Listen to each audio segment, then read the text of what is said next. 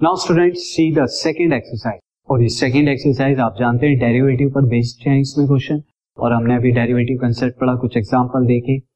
Now see the first question question is find the derivative of x square minus two at x is equal to ten यानी हमें जो निकालना है, वो निकालना है दिस मैं आपको बता देता हूँ फ़ंक्शन एफ़ एक्स ले लेता हूँ। तो एफ़ एक्स आपको चाहिए this is x square minus two इसका चाहिए। नाउ आप इसे डिफ्रेंशिएट कीजिए विद रेस्पेक्ट टू एक्स तो we will differentiate it now differentiate with respect to x क्यों करते हैं? क्योंकि एक्स का फ़ंक्शन है।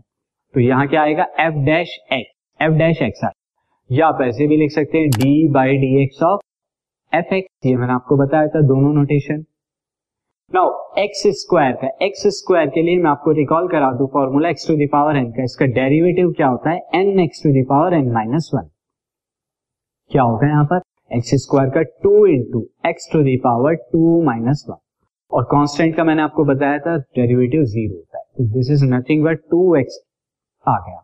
Now at x is equal to आपको कितने में बताना था? टेन पे। At x is equal to ten F dash ten यानी टेन पर। तो कितना आ जाएगा? Two into ten that is equal to twenty तो ट्वेंटी आ गया derivative this podcast is brought you by Hubhopper Shiksha Abhiyan अगर आपको ये पॉडकास्ट पसंद आया तो प्लीज़ लाइक शेयर और सब्सक्राइब करें और वीडियो क्लासेस के लिए शिक्षा अभियान के यूट्यूब चैनल पर जाएँ।